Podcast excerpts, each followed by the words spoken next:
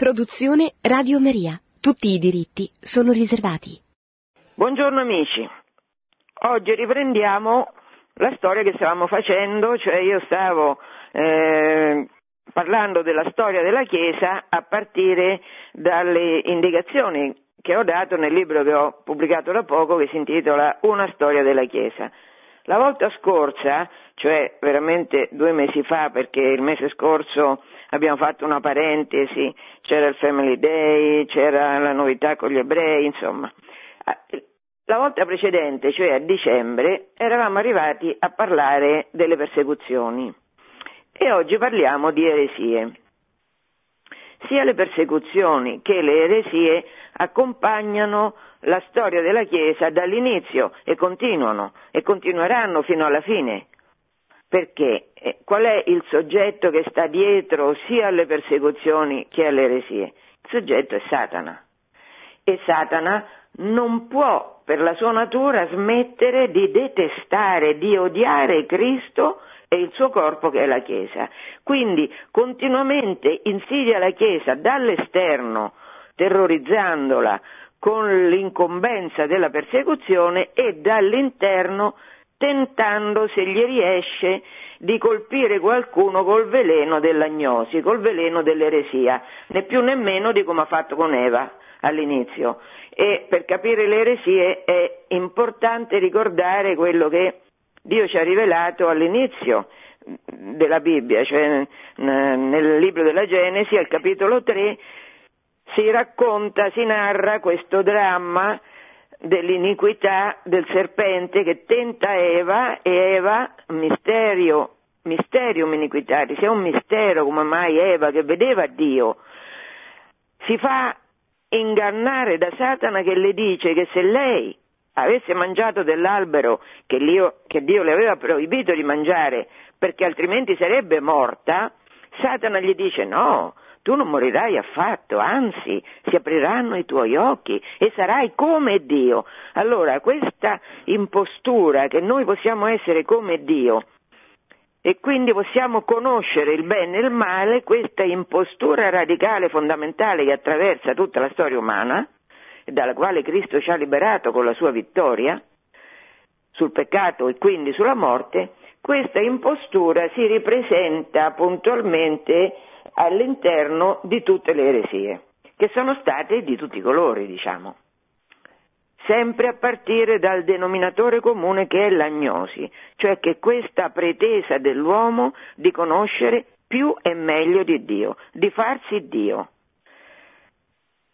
Rispetto a questa realtà drammatica che è costituita dall'eresia, eh, il Nuovo Testamento, cioè tutti gli autori sacri, mettono in guardia i fratelli dall'incombere di questa azione demoniaca per indurli nella, nella follia di pensare che le proprie fantasie, la propria ragione possa dar conto del mistero in fondo dell'amore di Dio per noi, del mistero che si rivela nella Bibbia, meglio di Dio stesso. E allora, tanto per leggere alcune di queste attenzioni che ci fanno, che ci mettono gli apostoli, Matteo, guardatevi dai falsi profeti che vengono a voi in veste di pecore, ma dentro sono lupi rapaci. Libro degli Atti, Paolo. Perfino di mezzo a voi sorgeranno alcuni a insegnare dottrine perverse per attirare discepoli dietro di sé. La seconda lettera di Pietro, ci saranno in mezzo a voi falsi maestri che introdurranno eresie perniciose.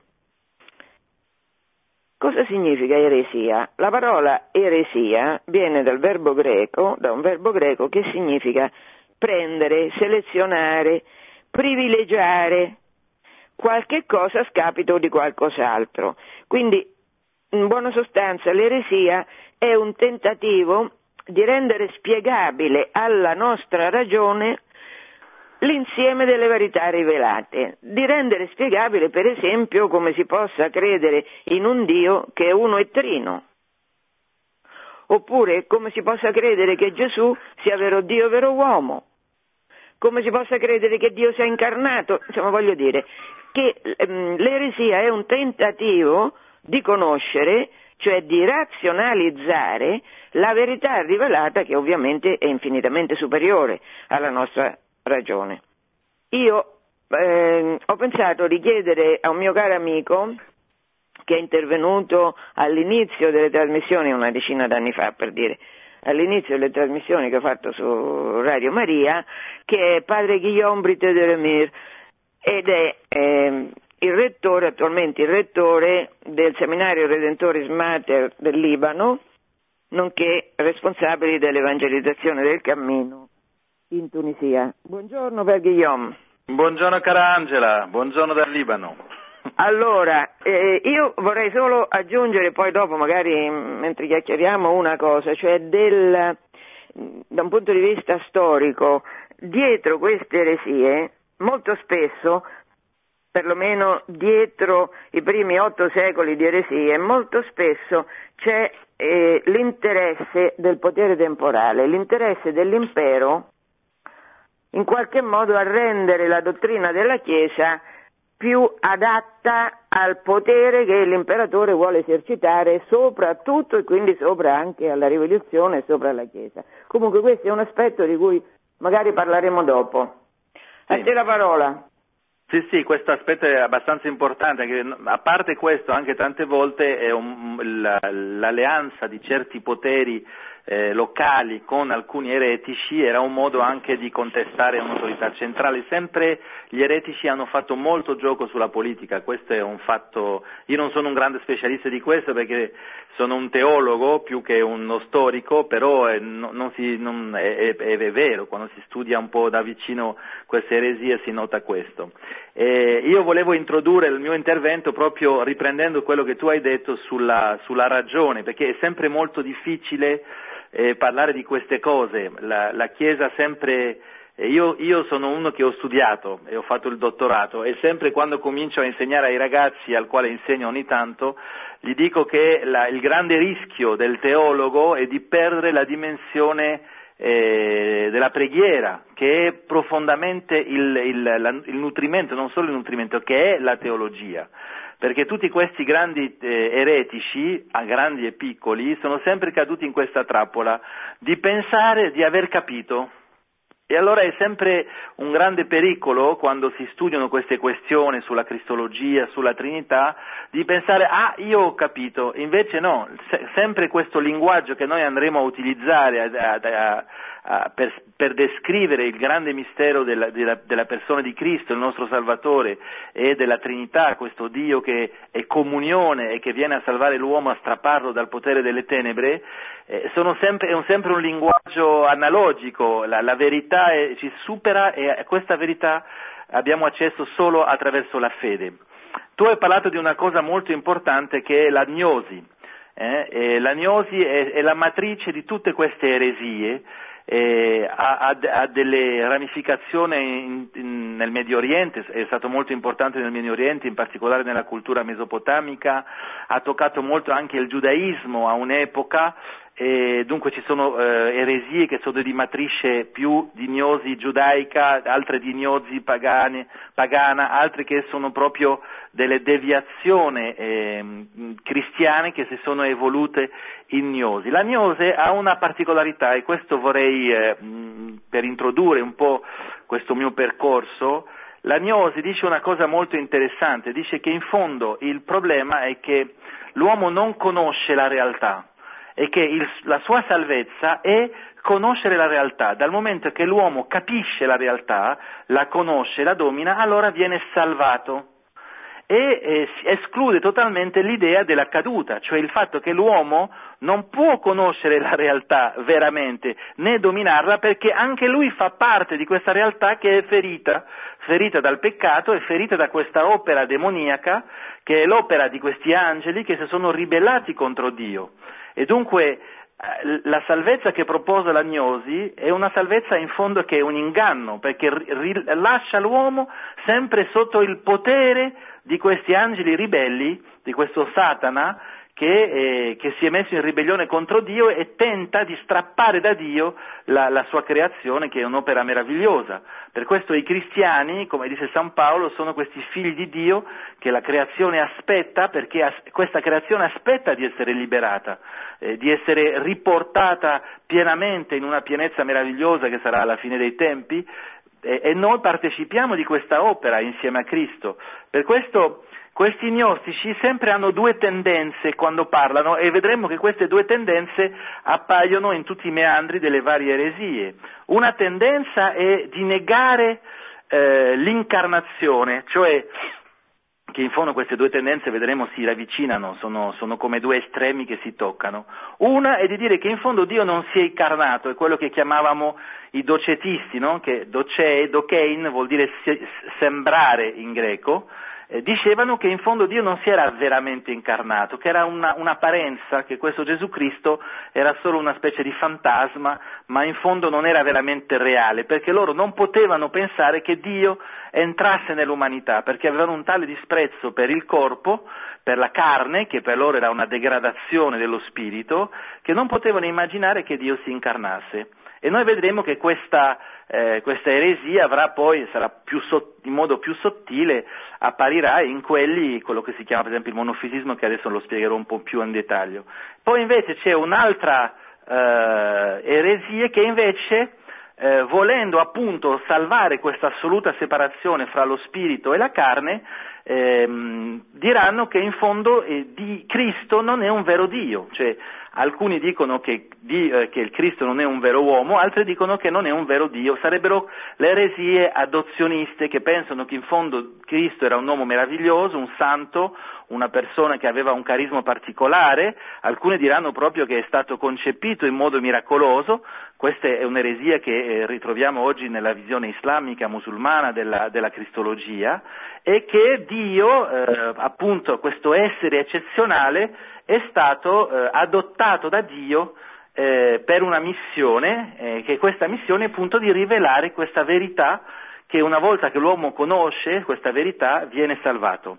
Queste sono le due grandi, dunque quello che vi dicevo, le due grandi linee che, eh, che percorreranno eh, questi, queste eresie che adesso andremo a vedere rapidamente. Io spero che il Signore mi aiuta perché ho ripreso tutti i miei appunti, vari appunti che ho, che sono sotto gli occhi perché sono sempre molto complesse, poi ci sono le date e le tutto. La prima eh, vabbè, no, io le date adesso... no. Eh, va, no, le date a... no, voglio dire l'idea, per questo voglio... Sì. Ehm, ehm, io passerò velocemente su, sulle le, le, i primi teologi molto importanti, sono Ireneo, gli apologeti, eh, che vanno a combattere l'agnosi, che vanno a affermare con forza che, eh, che il, il, il, Cristo è il Logos di Dio incarnato. Questa è la prima affermazione molto forte che daranno questi padri della Chiesa. Ireneo e eh, gli apologeti, anche poi alcuni tertulliani Ippolito, però avranno un, un, una mancante riflessione che è normale perché mh, mm,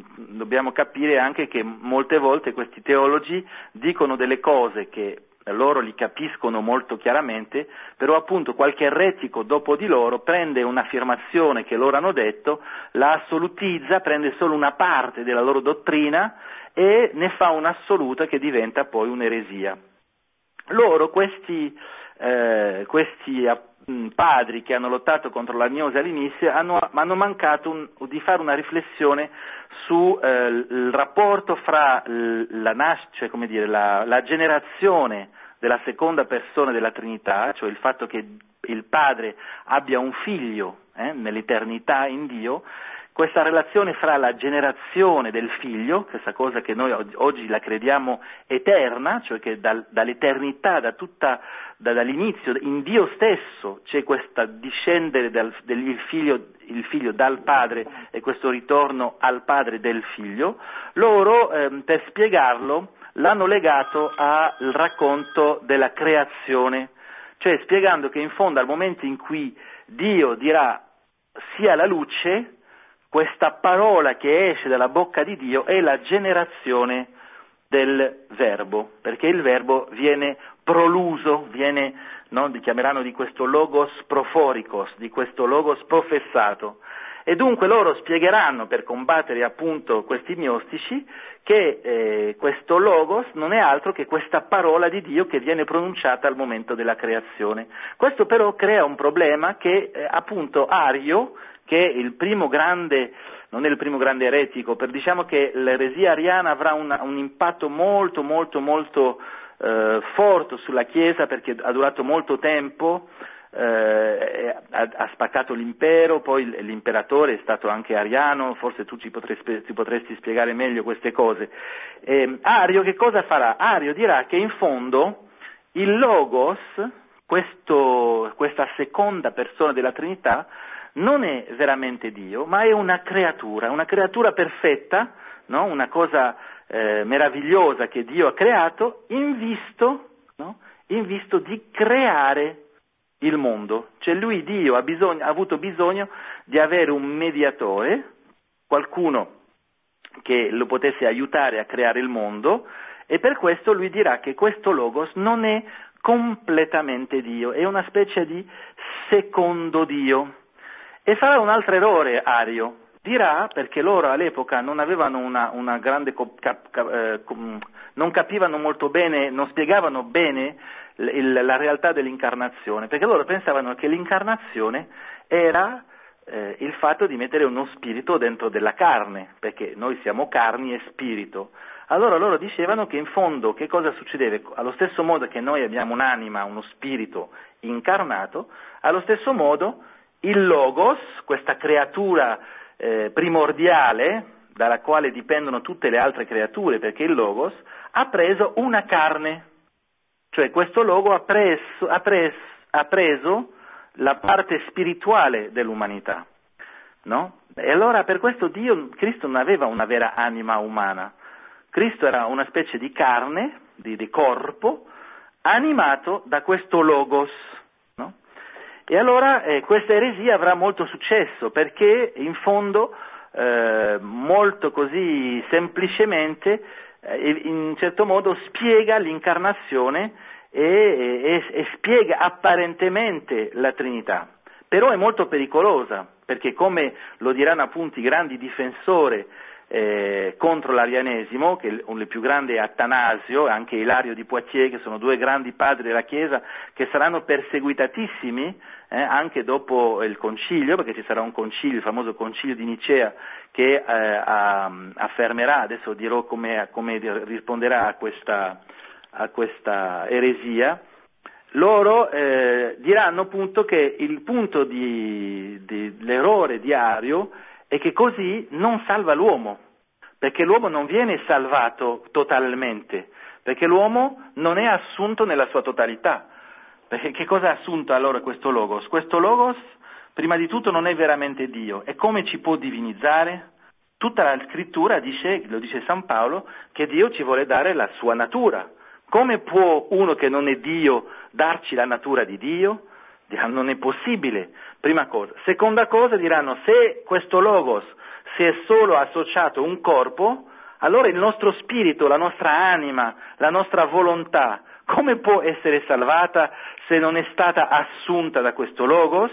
E loro faranno una battaglia molto eh, dura per eh, appunto difendere questa fede nell'incarnazione. Dirà eh, Atanasio questo principio, che è un principio teologico importantissimo, che quello che non è assunto non è salvato e questo sarà eh, molte volte ripetuto. Dunque il concilio di Nicea, che avrà luogo nel 325, sarà un concilio molto importante perché per la prima volta si parlerà di Dio in se stesso e del figlio nel suo rapporto con il padre eh, e non nel suo rapporto con l'incarnazione e si dirà che il figlio è della stessa sostanza del padre, cioè che è veramente Dio, completamente Dio, eh, e si comincerà a parlare che si è incarnato associ- associandosi, associandosi una natura eh, totale e che lui ci ha dato la sua natura prendendo su di lui la nostra natura. Questa è la risposta che eh, faranno i grandi padri post, di, dopo Nicea che lotteranno proprio per affermare questa cosa. Però di, questo, di questa eresia eh, ariano eh, verranno dopo al- altre eresie, che è l'eresia che chiamiamo nestoriana. Eh? Dobbiamo capire che all'epoca c'erano due grandi scuole, una scuola ad Alessandria e una scuola a Antiochia, che poi si spostò un po' a Costantinopoli, e questi padri, queste due grandi scuole teologiche, erano un po' in, in querelle, mentre la, la, scuola di Alessandria era più di matrice, diciamo, platonica, invece quella eh, antiochena, essendo più vicino alle radici ebraica, era più pragmatica, era più influenzata anche di una certa filosofia, diciamo, più aristotelica, però non voglio entrare in questa distinzione.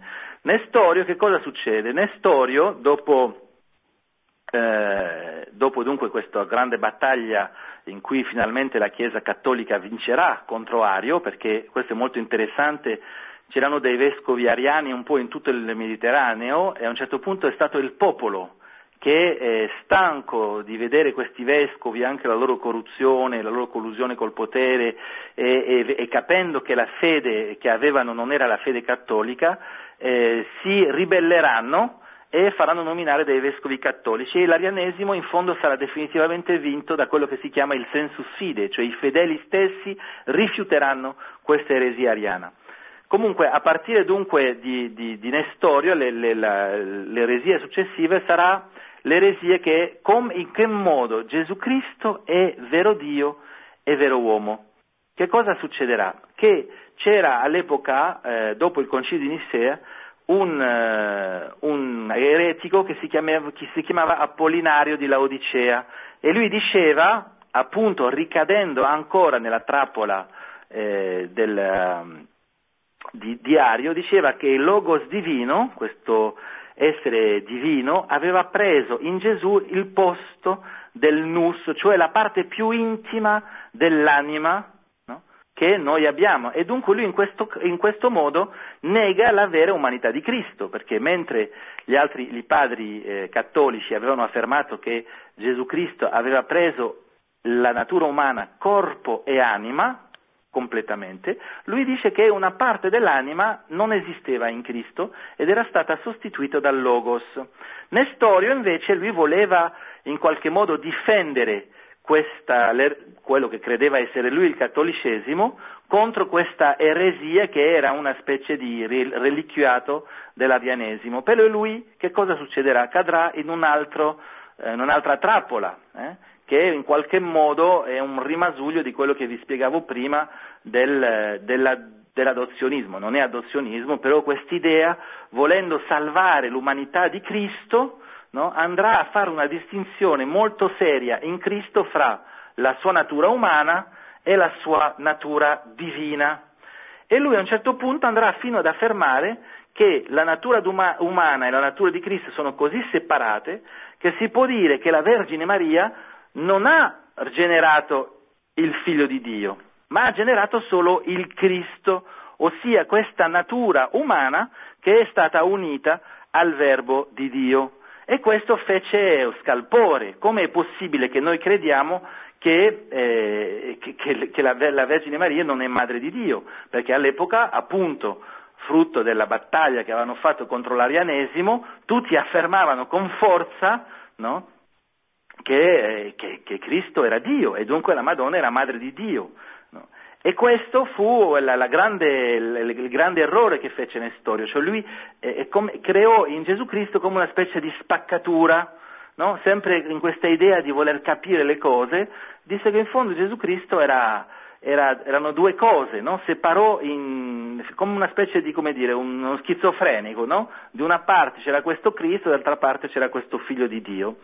A questo rispose con molta forza Cirillo di Alessandria, che era invece un padre appunto alessandrino, che eh, non poteva accettare questa cosa. Si fu il famoso consiglio di Efeso, che fu molto molto importante, molto molto sofferto, perché era una battaglia molto dura, perché Nestorio era, era patriarca di Costantinopoli, dunque aveva un, un potere molto grande, era il patriarca legato all'impero, e dunque mettersi contro di lui appunto era una cosa eh, rischiosa. Invece eh, Cirillo sarà molto molto coraggioso e eh, riuscirà ad affermare con forza che no, che la madre che la Vergine Maria è madre di Dio e che non si può spaccare Gesù Cristo così, che l'incarnazione è qualcosa di molto serio e che quando la Madonna genera Gesù Cristo nel suo ventre, genera una persona divina unita a una natura umana, corpo e anima.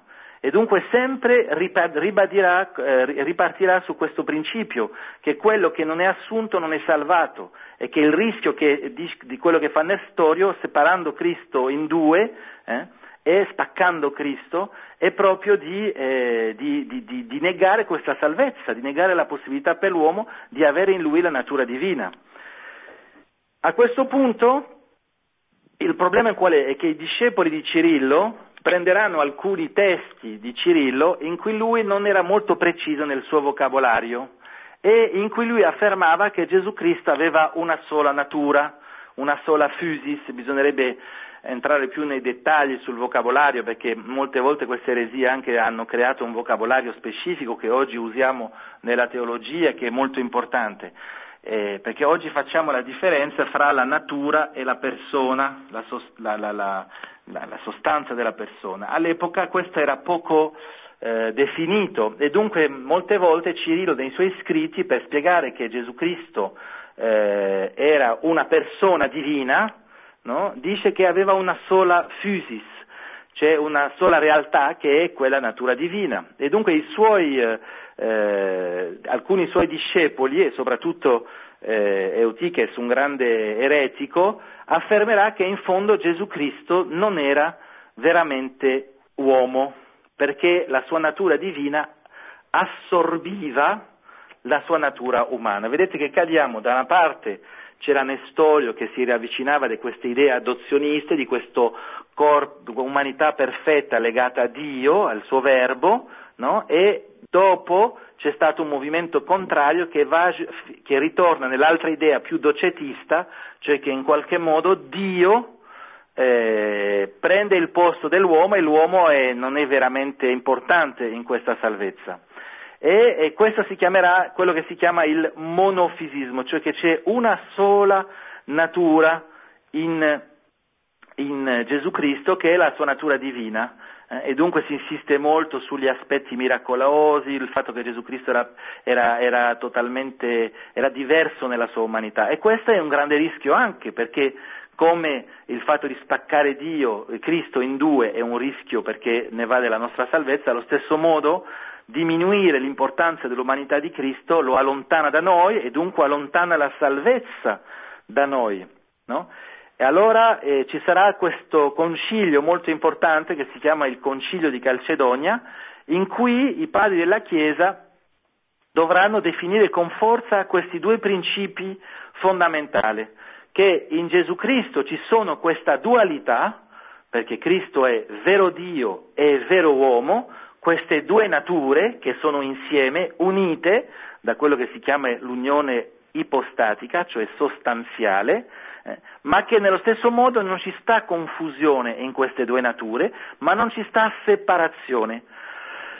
Perché quello che, vuole, che vogliono salvare appunto i, i padri della Chiesa all'epoca è questa realtà della salvezza. Questo è molto importante, lo ripeto fino alla noia in questa piccola conferenza, in questo piccolo intervento che faccio, per spiegare alla gente che noi non possiamo pensare che, che, che, che, c'è, c'è salvezza se non crediamo veramente in questa incarnazione.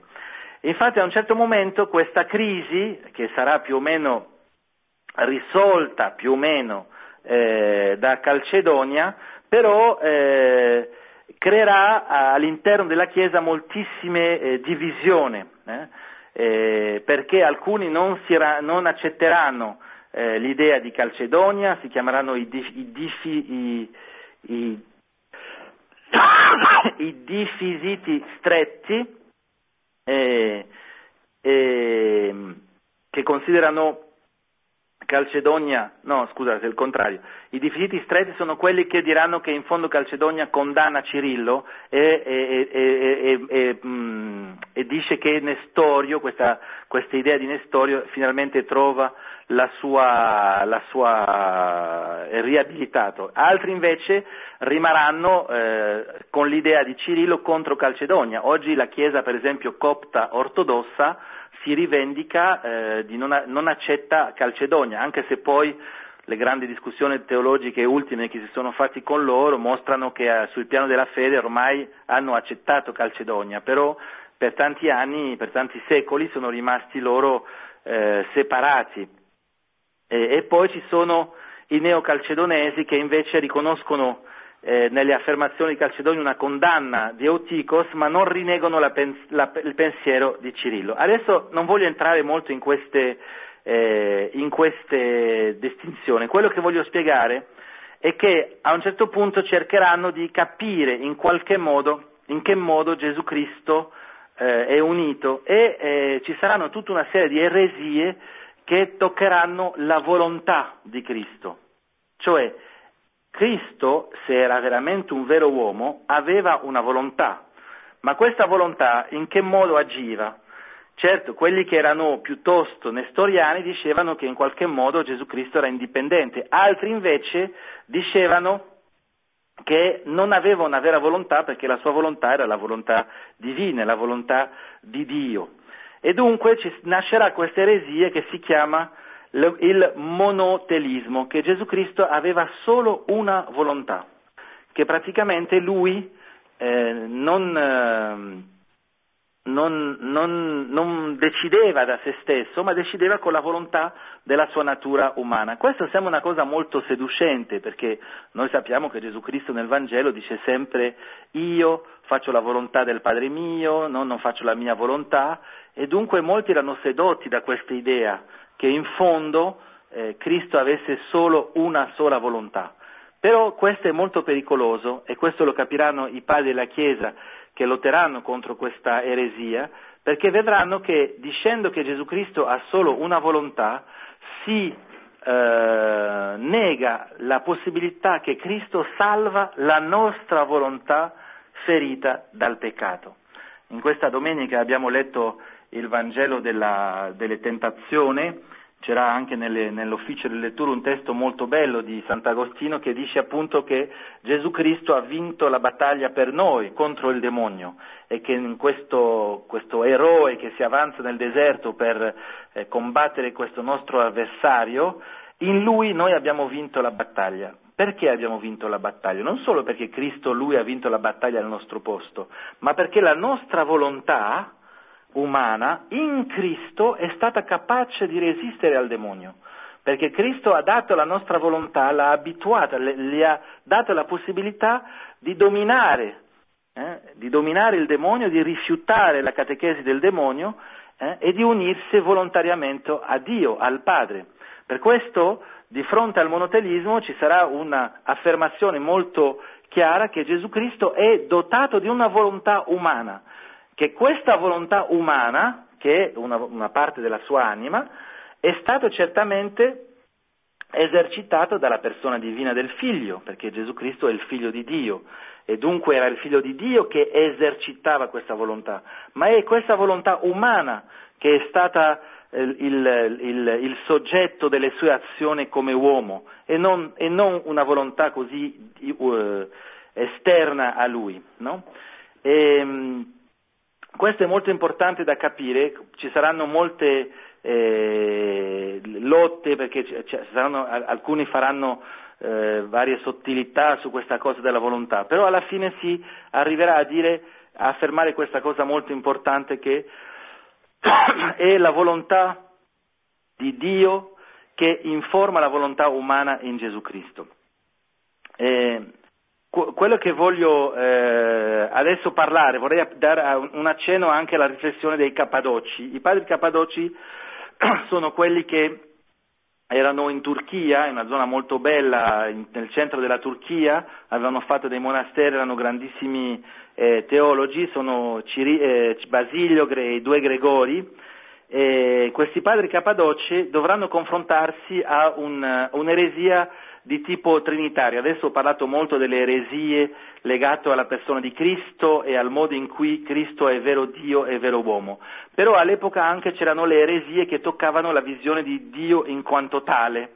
E, eh, perché il problema è che molti appunto non volevano accettare che Dio fosse trino, perché sembrava una specie di triteismo che noi credessimo in tre dei e dunque se noi credevamo in tre dei eravamo come dei pagani. E dunque c'era un certo eunomio che lui va a ricadere ancora nelle trappole nella quale era caduta Ario, di dire che in fondo uno solo è veramente Dio, è il Padre. Il Padre è l'unico Dio perché Dio, la, la qualità di Dio è di essere ingenerato. Dio è ingenerato, non, non, viene da nessuna parte, è il principio di tutto, dunque non è generato. E dunque quando si dice che il figlio di Dio, Gesù Cristo, è generato, non creato come diceva Ario, però generato, si dice in qualche modo che lui non è veramente Dio. E Eunomio crea tutta una teologia intorno a quest'idea che in fondo solo il Padre è veramente Dio. A questo punto eh, i, padri cappadoci, Basilio e i due Gregori, il fratello di Basilio che si Gregorio e il suo amico, eh, eh, faranno, tutti e tre scriveranno dei, degli scritti contro Eunumio, faranno una riflessione molto molto interessante e molto importante per noi oggi, perché loro diranno, in fondo Eunomio dice una cosa eh, un po' stupida dicendo che Dio è l'ingenerato, perché di, dire che Dio è ingenerato non dice niente sulla natura di Dio in se stesso, ma dice qualcosa, nega solo un rapporto. Perché quando si dice che qualcuno è generato di qualcuno, si esprime un rapporto. Quando si dice che il figlio di Dio, il Logos, la seconda persona della Trinità, è generata, si, si dice che è in rapporto con il Padre. E allora a questo punto cominceranno una riflessione eh, molto importante che segnerà tutta la teologia trinitaria, perché diranno che in fondo eh, quello che nega è un, è un omio è una relazione.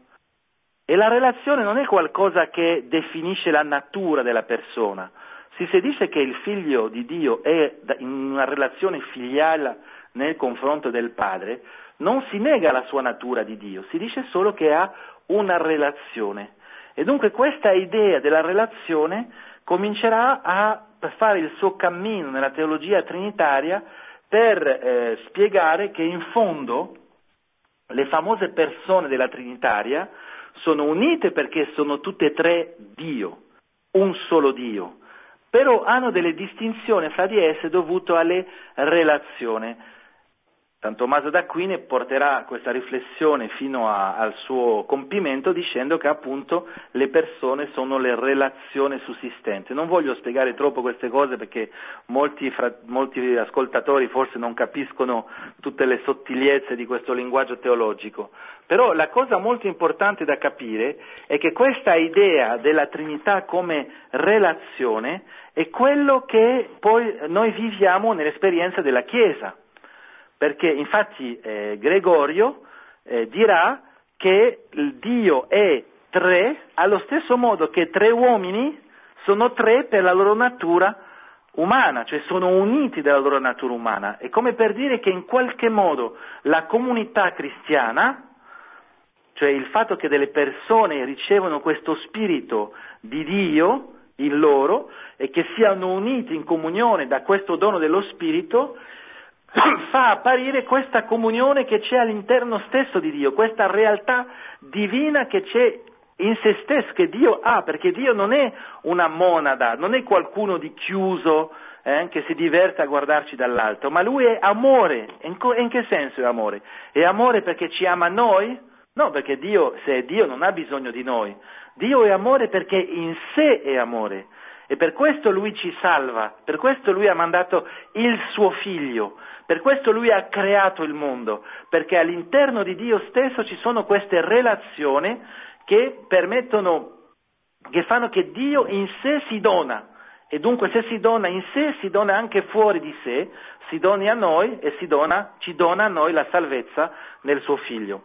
E dunque vedete, sono, è molto importante questa riflessione perché eh, questo fatto di negare che in Dio ci fosse il figlio era in qualche modo rimettere Dio in una trascendenza, fuori della storia, fuori, lontano da noi, incapace di salvarci e ci, ci rimetteva sempre in questa idea che magari manda un mediatore che ci spiega le cose come si deve fare, in modo che noi possiamo fare le cose bene e eh, in qualche modo riuscire a trovare una specie di salvezza che non si capisce bene che cos'è. Dunque tutte queste eresie troveranno poi la loro ultima espressione, eh, che è un'eresia molto strana che, si, che, che, a noi ci sembra oggi un po', un po' lontana da noi, però che sarà molto anche, come dire, eh, alimentata anche dalla, dall'apparizione del, dell'Islam, che è la crisi iconoclasta, cioè questa idea che appunto Dio è talmente fuori della realtà, talmente lontano da noi, che non si può proprio rappresentare. Per questo non si può eh, disegnare Dio, per questo le icone sono del, delle, degli atti, delle, delle cose che, eh, eh, come si dice, creano nella gente l'idolatria. Perché se io rappresento Dio e vene, venero, vene, venero, venero, non so come si dice in italiano, venero, venero un, un'icona, in qualche modo rendo un culto a qualcosa che è un'immagine, e come nel comandamento si dice non ti farai immagine di Dio, allora dicevano che le icone erano eh, delle, delle, degli idoli. Eh? E questo è, è, terribile perché alla fine si, si dice, dicendo questo, si sottintendo che Gesù Cristo allora non è l'icona del Padre, che Gesù Cristo non è il Salvatore, non è colui che è venuto a salvarci e a darci a noi anche questa immagine che noi avevamo perso per il peccato. Per questo questa, questa crisi iconoclasta, che può sembrare un dettaglio, che le, le, i, questi monaci cominciano a, distru- a, distruggere tutte queste icone che alcune persone tra l'altro ancora oggi pensano sì ma queste venerazioni di statue, queste processioni sono cose pagane. Non è vero perché noi crediamo nella, nell'incarnazione, crediamo che Cristo si è fatto vedere a noi, Cristo è apparso e questa sua umanità non è una, non, un, qualcosa che, che sembrava uomo, ma era vera, autentica perché era la nostra umanità e noi in questa umanità possiamo trovare la salvezza. Per questa, questa, icona, questa crisi iconoclasta è stata molto molto violenta, rimangono pochissime icone prima di questa crisi, mentre la Chiesa era ricchissima di arte, di icone, e, e, e fu una delle, delle la, la, la, la, risposta molto chiara che fecero eh, i padri della Chiesa all'epoca è di dire proprio che si può rappresentare Dio in Cristo perché Cristo è apparso con una vera natura umana, questa natura umana era unita, to- perfetta, uomo di carne e di spirito, di anima, con una volontà unita a una persona divina, venuto per strapparci dal potere de- de- di Satana che appunto vuole... Pronto? Padre Guillaume sta parlando dal Libano, non so cosa sia successo. Stava parlando dell'iconoclastia dico due parole a questo proposito, aspettando che Padre Guillaume si riconnetta con noi. L'iconoclastia è l'ultima de, delle eresie scatenate nell'impero romano d'Oriente. Questa è promossa direttamente dall'impero, mentre le altre, a partire dall'eresia ariana, erano sostenute, appoggiate, promosse dall'impero, ma fatte proprie da teologi, questa è l'imperatore stesso che la promuove. Perché? E in fondo quest'ultima gravissima, perché sono stati uccisi tanti monaci, amputati della lingua, delle mani, sono successe delle eh, cose abominevoli. Questa ultima terribile attacco alla verità rivelata, fatto da un impero che ufficialmente è cristiano, svela in fondo il perché delle eresie, perché il potere, in questo caso il potere imperiale, che ha sempre in questi giorni c'è stato quell'incontro meraviglioso fra il patriarca di Mosca e il Papa, fra Kirill e Francesco. Questo incontro, eh, che viene dopo mille anni dalla separazione dell'Oriente, della Chiesa orientale e della Chiesa occidentale, in fondo eh, mette fine a una discomunione fra Bisanzio e Roma dovuta a cosa in fin dei conti? Dovuta al fatto che il patriarca di Bisanzio di fatto era soggetto, costantemente soggetto alla volontà imperiale, volontà imperiale che voleva imporsi anche a Roma e che infatti ha deportato a Bisanzio nel corso dei secoli più volte i papi per eh, minacciarli, per torturarli, per esiliarli. Però Roma aveva una sua sostanziale autonomia perché di fatto era molto lontana in periodi poi di invasioni. Roma era da un'altra parte e il Papa ha sempre difeso con fortissimo coraggio la libertas ecclesie, la libertà dogmatica della Chiesa cattolica, mentre il patriarca a Bisanzio ha spesso ceduto alla volontà imperiale perché che cosa voleva l'imperatore? L'imperatore voleva essere come sempre, come tutti i poteri vogliono sempre essere il primo voleva poter decidere lui anche del dogma, anche della verità rivelata, non voleva un'autorità che lo condizionasse nel eh, rendere pacifici, così si diceva, pacifici i popoli governati.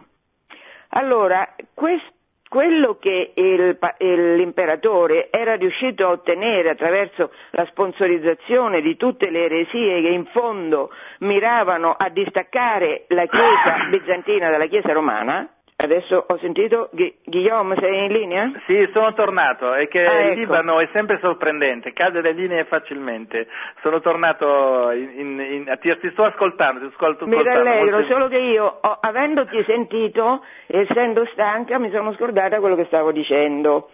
Comunque, eh... stavi parlando del, del, del, potere, del, del, fatto del potere politico che vuole eh, dominare sì, tutto, sì, che vuole eh, essere lui. Eh. Ah, ecco, ecco, dicevo che la, l'iconoclastia con l'iconoclastia l'impero va direttamente contro l'anima della Chiesa ortodossa. Quest'anima era rappresentata non dai patriarchi, per il motivo che stavo dicendo prima, cioè che di fatto erano soggetti all'imperatore, ma l'anima della Chiesa ortodossa era rappresentata dai monaci dai monaci e dai monasteri che racchiudevano i tesori cristiani che sono per l'appunto le icone. E quindi colpendo le icone, colpendo questi, l'imperatore, cosa, quale obiettivo perseguiva? Perseguiva l'obiettivo di colpire gli unici che gli si contrapponevano perseguiva l'obiettivo di togliere di mezzo un centro di potere che ostacolava la sua assolutezza di comando. Che ti pare, Guillaume? Sì, chiaro, quello è ovvio, perché il, è sempre, sempre il, il, la, la Chiesa sempre in fondo è, stat- è, stata sempre rivoluzionaria, nonostante quello che dicono, che ci vogliono far credere che oggi noi siamo i reazionari. È tutto il contrario, la Chiesa è sempre stata una rivoluzione a livello culturale, a livello del pensiero, a tutti i livelli. E dunque tutti questi poteri che volevano tenere i popoli sotto la loro, e poi soprattutto, sempre, soprattutto nell'antichità, ma ancora oggi in modo eh, molto sottile, eh, si vuole presentare il potere, lo Stato, oggi non è più la persona dell'imperatore, ma è lo Stato, Stato, l'idea dello Stato come qualcosa di trascendente, al quale tutti noi dobbiamo sottometterci, al quale tutti noi dobbiamo in qualche modo rendere un culto eh, attraverso la è nostra ragione. È il problema dell'idolatria per l'appunto. È, è una forma idolatrica, ma questo è sempre stato il problema. La politica si appoggia continuamente sull'idolatria. Per questo sempre questi grandi eh, padri che ho citato hanno sofferto tantissimi, sono stati esiliati, sono stati, alcuni sono stati proprio martirizzati, eh, perché in qualche qualche modo tenevano testa al potere, tenevano testa al potere e questo è, è, è stato sempre la, la, cosa che la Chiesa ha, ha, dovuto tenere duro. In questo senso la Chiesa di Roma, come spiegavi tu bene, essendo un po' periferica nei confronti del, del centro dell'impero che era Costantinopoli, e poi soprattutto, poi dopo, eh, questo che è stato interessantissimo, che il Papa in, in, in, Europa, per proprio avere indipendenza dai principi, avrà il suo proprio Stato. E questo... eh sì, infatti, scusa, fammi, fammi, dire una parola a questo riguardo. E, alla fine del, del, periodo secolare di grandi eresie, alla fine, cioè a circa la metà del IX secolo, a Bisanzio viene introdotta con grande solennità la festa dell'ortodossia. Questa festa dell'ortodossia blinda eh, la eh, verità rivelata, blinda l'ortodossia per l'appunto, ma a quel punto la comunione con la Chiesa romana è in qualche maniera mh, mm, ha raggiunto una fase nuova perché il Papa, come dicevi tu, è diventato re. E è diventato re proprio perché il Papa aveva bisogno di qualcuno che lo garantisse di fronte all'imperatore eretico, all'imperatore persecutore della Chiesa, aveva bisogno di qualcuno che lo garantisse in questo suo ufficio, che garantisse la sua libertà del magistero. Questo qualcuno il Papa lo trova in Pipino, che era il maggiordomo Franco, eh, nel 754 Pipino scende in Italia, va bene, adesso questo poi lo vedrò in una puntata successiva, però per dire, mh, e qual è in fondo anche la conseguenza ultima di tutte queste eresie? Perché Gesù, eh, Gesù dice il fatto che siete uno parlerà a mio favore nel senso dimostrerà la verità della mia persona e della mia missione. E, e la Chiesa, con tutte le eresie, eh, Antiochia contro Alessandria e con tutte e due contro Costantinopoli, la Siria contro l'Egitto, cioè le province più ricche dell'impero romano d'Oriente, eretiche per secoli, eretiche per secoli, l'eresia che porta a divisione. La divisione esatto. è stata tanto profonda che poi l'impero è stato mangiato come un boccone dall'Islam invasore. Cioè, esatto. E quindi questo ci fa capire anche la delicatezza del momento che viviamo oggi, perché certamente oggi siamo in un'epoca completamente gnostica, in cui la gnosi ha il potere ovunque e in cui quindi anche all'interno della Chiesa si risente di questa influenza gnostica, cioè di alcuni che pensano di poter aggiornare in qualche maniera alla verità moderna la verità eterna che è Dio e che è la sua rivelazione. Quindi questa presenza agnostica fortissima nel mondo contemporaneo, presente anche nella Chiesa, abbiamo visto qualcosa di questo nell'ultimo sinodo sulla famiglia, indebolisce l'Occidente in modo gravissimo, gravissimo, e non dà all'Occidente la possibilità di rispondere come dovrebbe a nessuna delle sfide che, che gli vengono rivolte oggi essenzialmente dall'Islam. Ti mm. pare?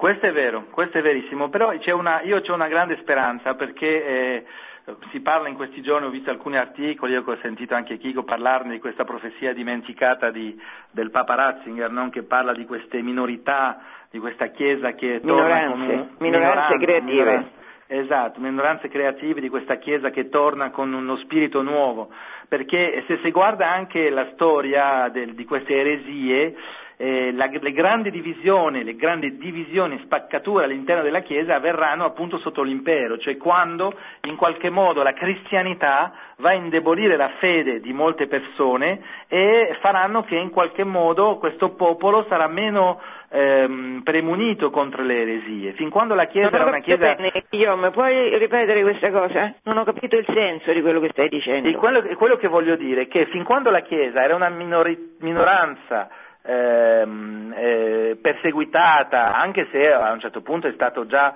ammessa nel, nel, nel, eh, come, riconosciuto come religione ufficiale, però fin quando la Chiesa appunto era sotto minaccia e sotto pressione e non, ancora, eh, non c'era ancora quello che si chiama la cristianità, ma c'erano comunità cristiane vive, eh, perseguitate e dunque che dovevano rendere eh, ragione, dare ragione alla loro fede, la lotta contro l'eresia all'interno della Chiesa è stata molto più facile. Infatti gli eretici rimanevano fuori, erano gruppuscoli che venivano espulsi e che morivano moribondi.